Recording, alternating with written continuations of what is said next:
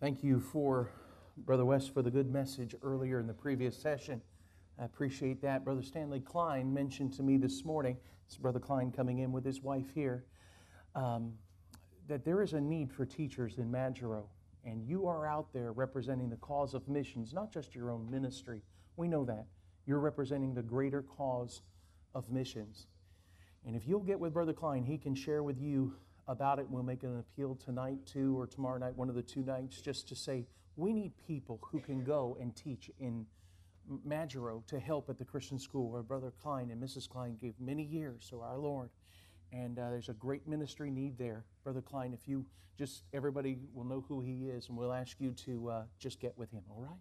Take your Bibles, if you will, please, and turn with me to 2 Corinthians chapter number 5. While I did ask all the other men to speak on their subject, I asked me to speak on this subject. Then I complained to me, and then I was okay. Figure everybody else says the same thing. I could say it too. Yes, and uh, please. and I restricted myself. and the thing is that when you preach to friends, they are all watching everything. There will not be one grammatical phrase that will slip by someone there, the time frame, and you know, basically, I am reaping what I sow in those things. I recognize that as such. Would you stand with me for the reading of God's word? That is, if you're physically able to, and whatever. I didn't look anywhere. Verse 1 For we know that if our earthly house of this tabernacle were dissolved, we have a building of God and house not made with hands, eternal in the heavens. For in this we groan earnestly desiring to be clothed upon with our house which is from heaven. If so be that being clothed we shall not be found naked. For we that are in this tabernacle do groan, being burdened not for that which we would be unclothed, but clothed upon that mortality might be swallowed up of life. Now he that hath wrought us for the selfsame thing is God who also hath given us the earnest of the Spirit. Therefore, we are always confident, knowing that whilst we are at home in the body, we are absent from the Lord, for we walk by faith and not by sight. We are confident, I say, and willing rather to be absent from the body and to be present with the Lord. Wherefore we labor that whether present or absent, we may be accepted of him, for we must all appear before the judgment seat of Christ, that everyone may receive the things done in his body according to that he hath done, whether it be good or bad. Knowing therefore the terror of the Lord, we persuade men. We are made manifest unto God, and I trust also are made manifest in your consciences. For we commend not ourselves again unto you, but give you occasion to glory on our behalf, that ye may have somewhat to answer them which glory in appearance and not in heart. For whether we be beside ourselves, it is to God, or whether we be sober, it is for your cause. For the love of Christ constraineth us, because we thus judge that if one died for all, then we're all dead, and that he died for all, that they which should live should not henceforth live unto themselves, but unto him which died for them and rose again. Wherefore, henceforth know we no man after the flesh. Yea, though we have known Christ after the flesh, yet now henceforth know we him no more. Therefore, if any man be in Christ, he is a new creature. Old things are passed away, behold, all things are become new. And all things are of God, who hath reconciled us to himself by Jesus Christ, and hath given to us the ministry of reconciliation, to wit, that God was in Christ reconciling the world unto himself, not imputing their trespasses unto them, and hath committed unto us the word of reconciliation. Now, then, as ambassadors for Christ, we are ambassadors for Christ, as though God did beseech you by us. We pray you in Christ's stead, be reconciled to God. For he hath made him to be sin for us who knew no sin, that we might be made the righteousness of God in him. Dear Father, thank you for the preciousness of your word. Thank you for its truth, its purity, and that it's been preserved for us. I pray, dear Father, you'll empower me with your Holy Spirit this day as I preach to the people who mean the most to me in all the world, the worldwide family. And I pray, God, that you will meet needs from your word today. Use every man servant who comes to this pulpit. Use him to bless the hearts of our people both those who will listen in person and those who will listen by audio recording. May your word go forth and not return void as it is promised. For this I pray in Jesus' name. Amen. Thank you. You may be seated. Paul mentions twice in his writings in the New Testament the idea of finishing this course. Finishing the course is a daily activity as you live and serve the Lord. We're talking about the same man who wrote in just the chapter before We are troubled on every side, yet not distressed. We are perplexed, but not in despair. Persecuted, but not forsaken.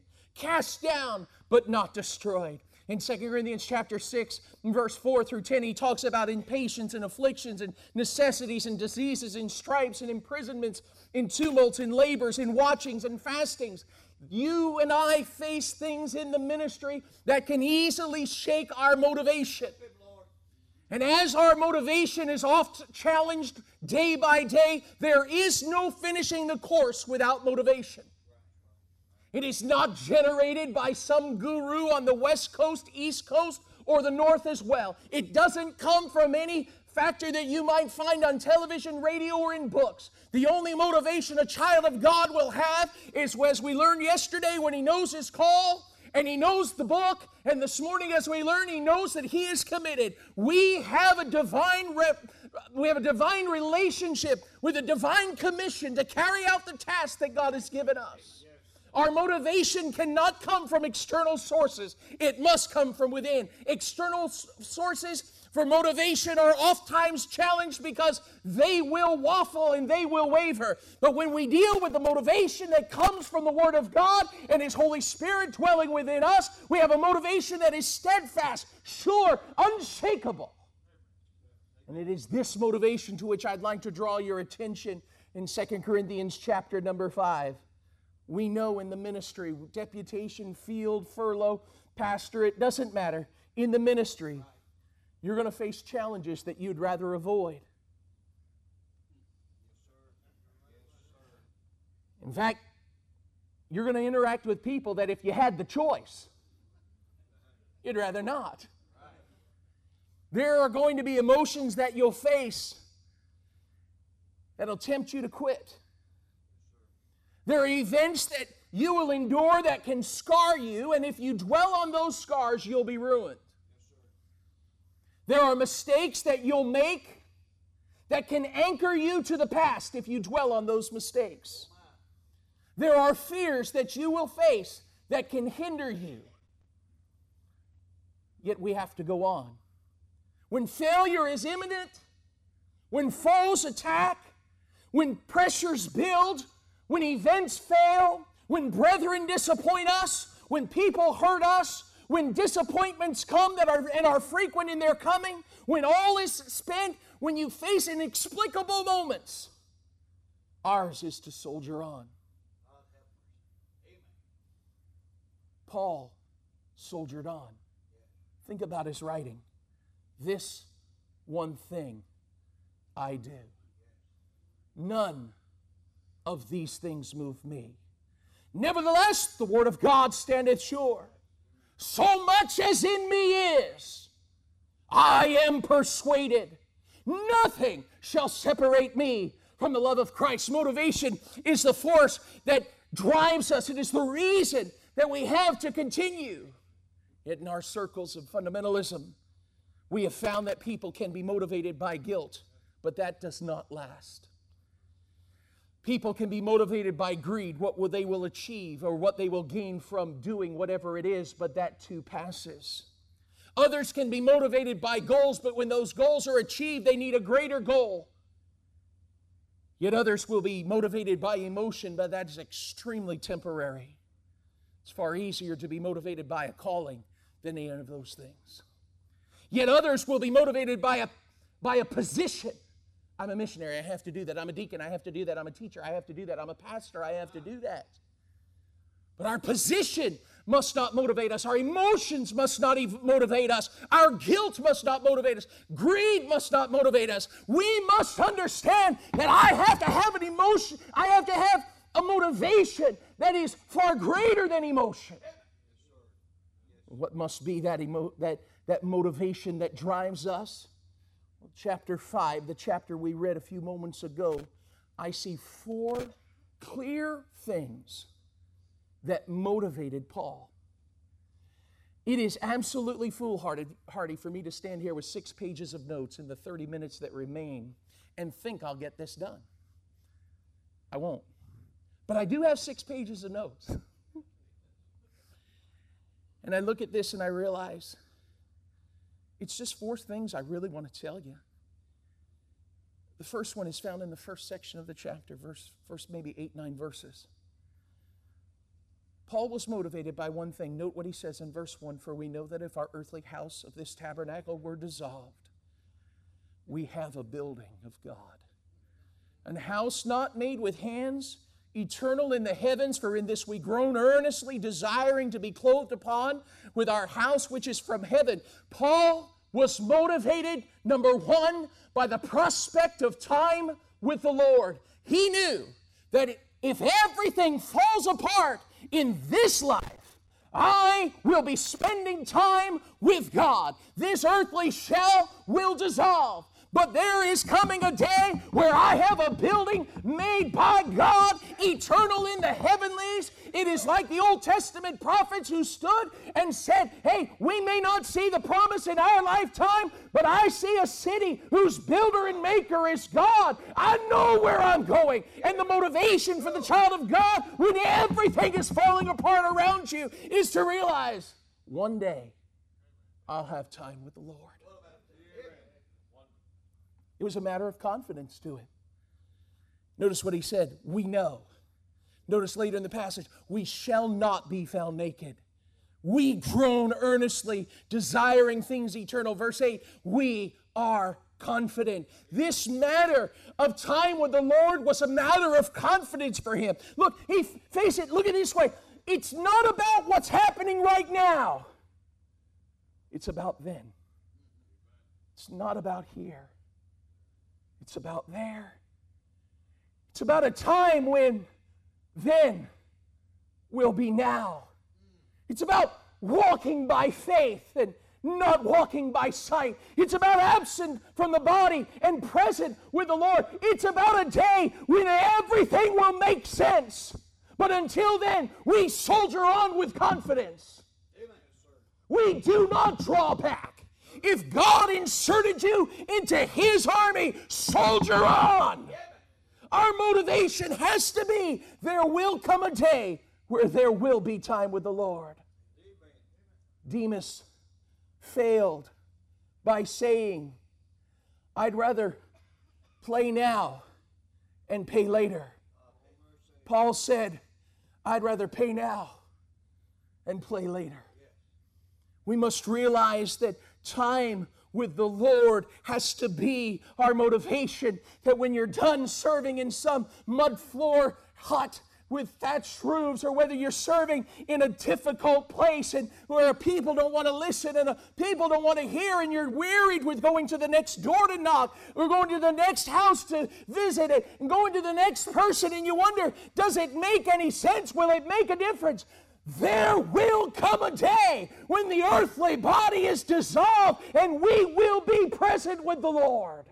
Soldier on, child of God. Our motivation must come from the promise that we have, the prospect of time with the Lord. The second part of that, and that's just big point number one, is this it's not just a matter of confidence, but it was a, a matter of his companion that the Holy Spirit of God was given to him and given to us as a matter of an earnest payment, a pledge or a promise of return. The Holy Spirit of God dwells with us, and he is our companion in the midst of these difficulties, in the midst of the tur- turmoil and tumults that we face. Realize this I am not alone. I have been given the earnest of His Holy Spirit. And when all else fails and companions are not available, we have a companion. Eternal. My heart was moved by many th- is moved by many things this week. But last night when Brother Fagali stood and said, There was a time when worldwide was the only connection he had with the outside world. I don't know about our staff, but I'll tell you this I was deeply moved.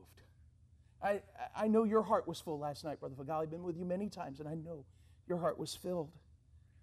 But I thought about this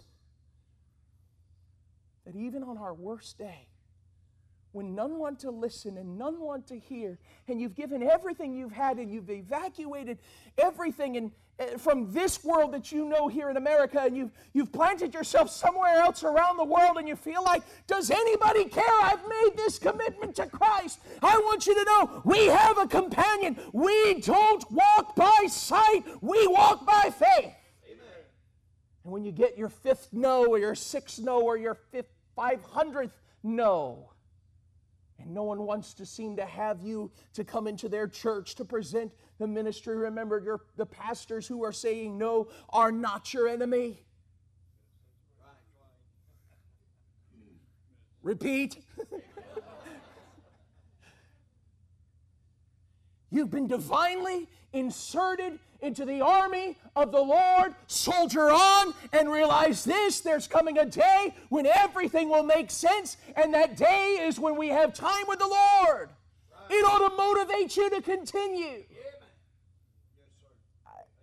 My father spent many years in the ministry, and his ministry influences appear every once in a while in my life. One of them is this He would say, when dealing with discouragement, he would say this John, we cannot afford the luxury of discouragement. Keep moving. I hated that statement. I did not want to hear that statement. I heard it many times. And now, what creeps out when I hear people talk about discouragement, the same phrase. It's ingrained. Do discourage the temptations of discouragement exist? Yes. But we don't have to succumb to them. We will spend eternity with God. Time with the Lord ought to motivate us. Well, you're not listening fast enough. Let me go to the second one. Paul continues to write. Verse 10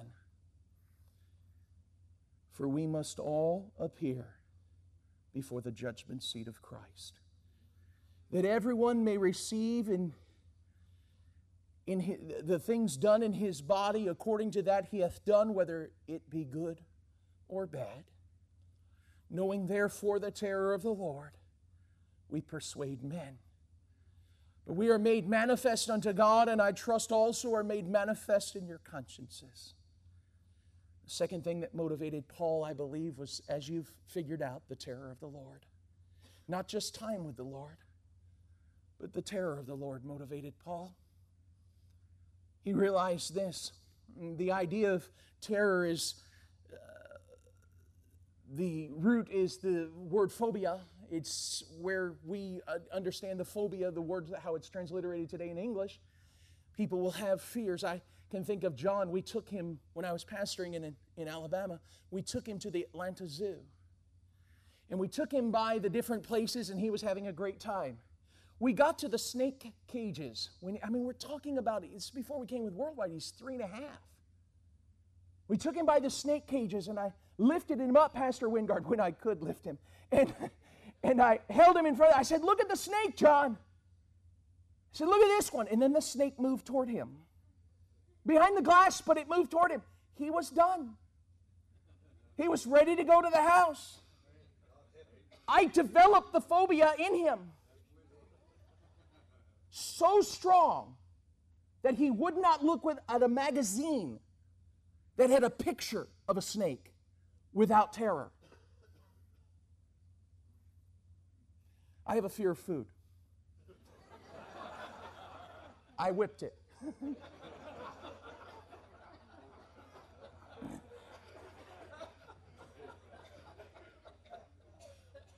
Paul said, I know I'm going to have time with the Lord. And That motivates me. But then I think about the terror of the Lord. And I get this fear within me. And I know that I will stand before Him. This is obviously the context is the Bema and and and uh, we we understand that there is this appearing and the things done in the body, good or bad, we'll all stand before the judgment seat of Christ. And Paul thinks about that time where I will give account to God, and after I give account to God, I get a deep fear within my bosom that says, I must persuade men, I must make myself available, change my position, and get to where men are. I must proclaim, I must preach, I must persuade men. It ought to motivate you.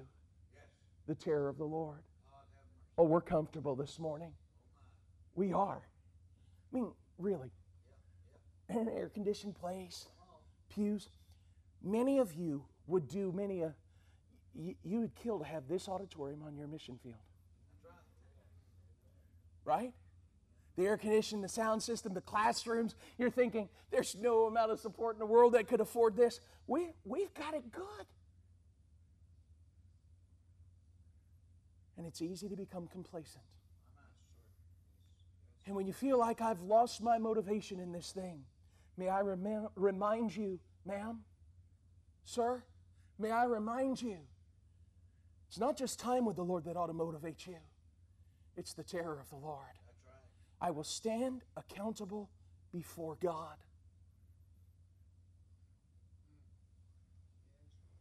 It's like telling a fat man he's got to stand on a scale and look at the number. That'll scare you. Some of you are smiling, you're laughing because you're skinny. But if you had to stand on the kind of, and see, you know, when you've got to get a scale that has multiple digits to accommodate yourself. The other day I drove a truck to the dump, the landfill. And we had to pull, I'd pulled, I was on, in John's Ranger, his little truck, and I drove it up on the truck scale, and I thought, they said, we're going to weigh you now, and then we're going to weigh you when you come back through. And I thought, you know what? Maybe I could get an accurate reading if I just got out of the truck now and just simply say, weigh this, and then I'd know precisely what I weighed. Well, we came back and the garbage was about, well, my garbage and the weight, never mind. but the point is this is that you can't hide the truth. You look at that number and say, wow, how many people were on there? And then you stand before God. And how long did you live on earth? And the souls for whom you are directly responsible for bringing to a saving knowledge of Jesus Christ are how many again? I'll say, I know the terror of the Lord, and it scares me. It creates that phobia says, I don't want to stand before God empty handed. Knowing the terror of the Lord, we persuade men. Number three.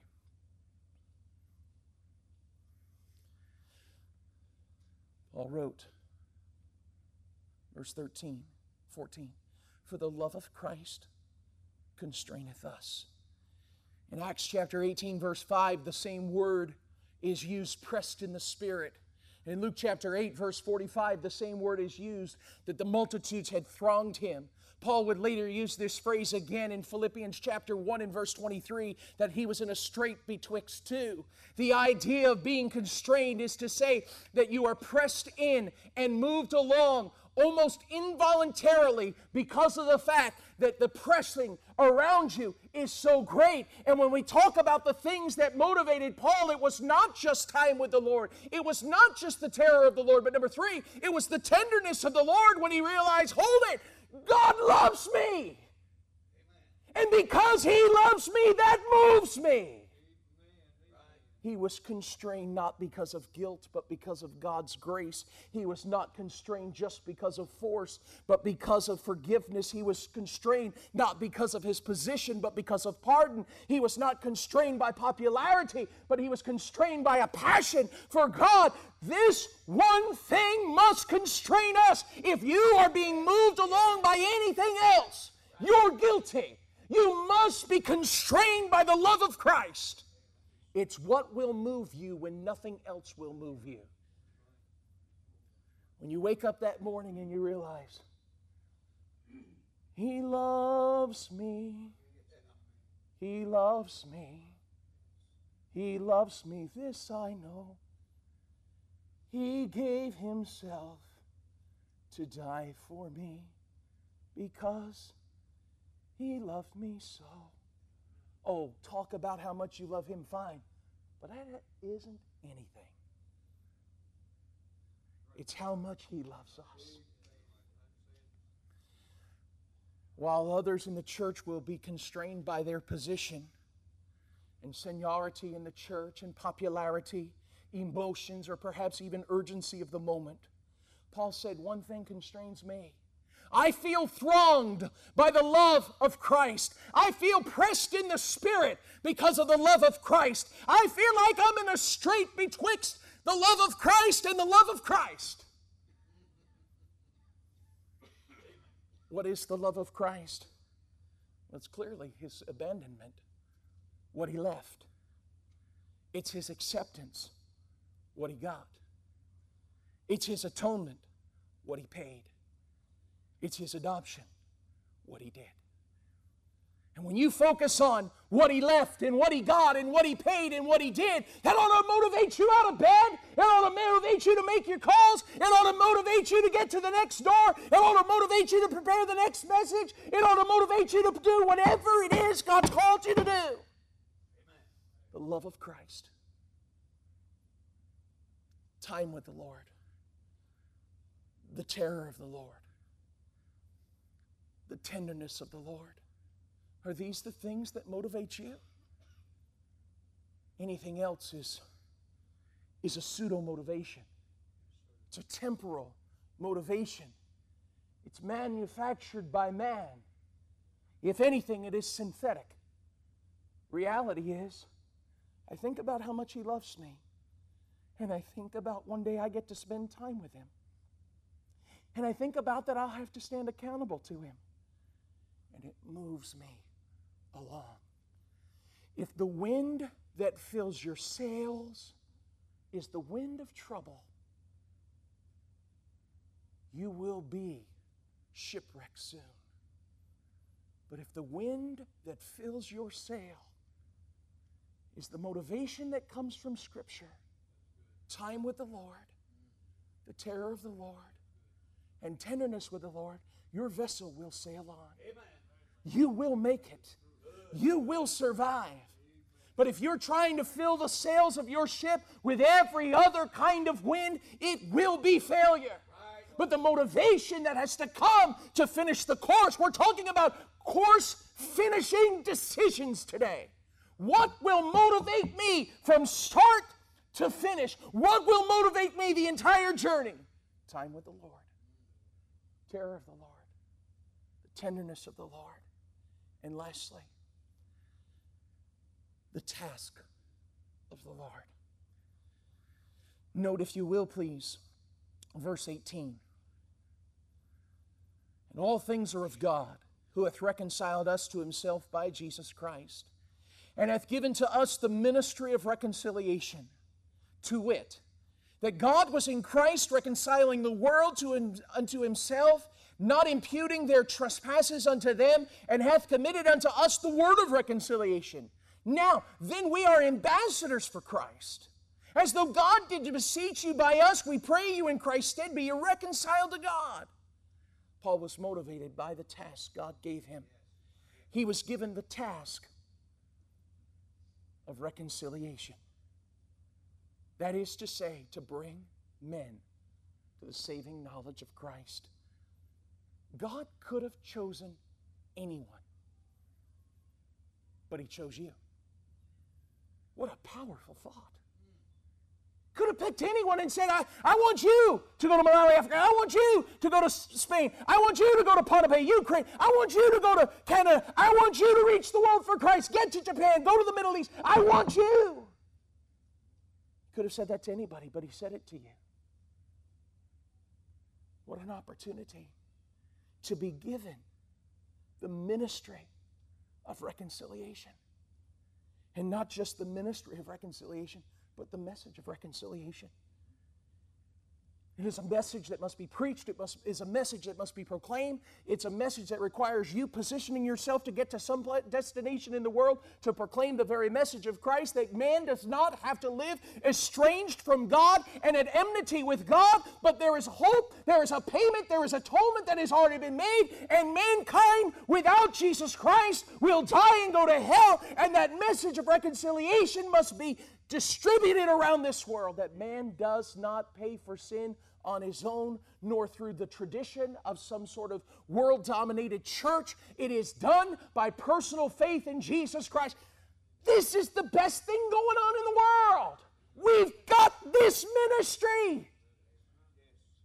I mean, look, you sell vacuum cleaners, you're going to have to wait for the next model to have a better feature to sell next year.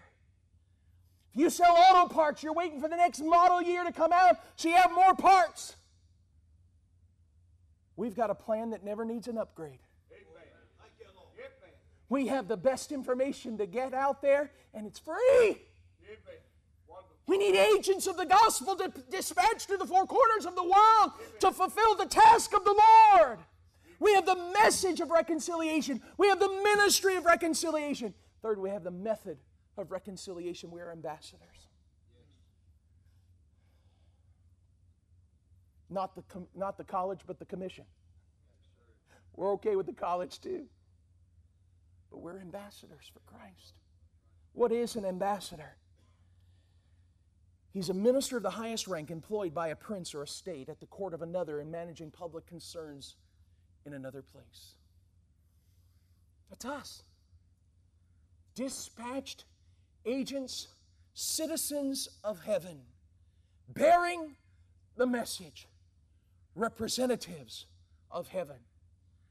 I saw Brother uh, Messer's presentation the other night. I was privileged to uh, visit with them. If you want to know how to have a great welcome for a representative of the mission coming to your mission field to visit, and you want to learn what to do and what not to do, Andy and Becky are full of things of what not to have happen when Brother O'Malley comes. 15 minutes after I land, I'm at a funeral and I'm sliding down the hill to the gravesite. I broke furniture in their home. If anything could have gone wrong, it was there. They have plenty of stories to tell, and they shouldn't tell any of them. But I brought them into this because of this thought. I've watched Andy's ministry and Becky, and God has used them. And, and their presentation failed in this one thing they didn't tell you the whole story. There is so much going on there. And God is using them greatly. I came back and I told Brother Danny, I said, This is a model ministry. This, these folks are doing a great job. Learn from them while they're here. No matter what level of ministry you are, and we're, we are not in the business of elevating one missionary but another. I'm not doing that at all. We're just simply saying, here's a good model, good example. But I look at this and I realize, I think about the street where your uh, church is and the road from, well, some would call it a road, I guess, but uh, the, the path from your house over to the church. And I took pictures of this where the rut is bigger than the path. And this thing, and you, you look at it, you say, Really? An embassy of heaven on this street? But that's what they've built. Is an embassy of heaven. And that's what you've built. And you're the ambassador. And you stand in that pulpit. You are representing the, the, the kingdom of heaven and you are a subject of that kingdom. This world is not your home. That, that street on which the path, the thing from the house, and great bread though. But, but that path down the, the, the way from their house over to the church, you'd look and say, Really, you put that here, huh? An embassy of heaven? Usually the embassies are in the beautiful street of the capital city. And there in a little city tucked away from everything else in the country. They're by themselves over there in San Pedro. There's an embassy of heaven. Brother Bosserman, I got to see the pictures the other day of where you've moved from a basement dwelling church to a street level church. But it was just as much of an embassy when it was downstairs of, I guess, the post office and all of those shops down there. And you moved up. What a blessing to see.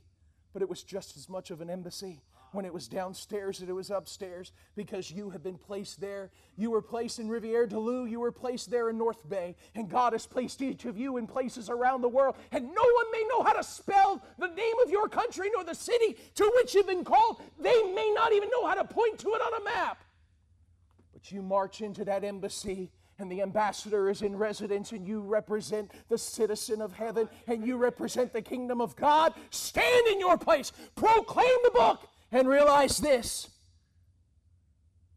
You are motivated by where you are headed and what you'll face and what He forgave and what you're to do. You are motivated by the promise of time with the Lord, the terror of the Lord the tenderness of the Lord and the task of the Lord. Father, thanks for these moments with these dear folks. It's a privilege to serve people greater than yourself. It's a privilege to esteem these folks. Peers in the ministry, I thank you for them all. Help us to remain duly motivated.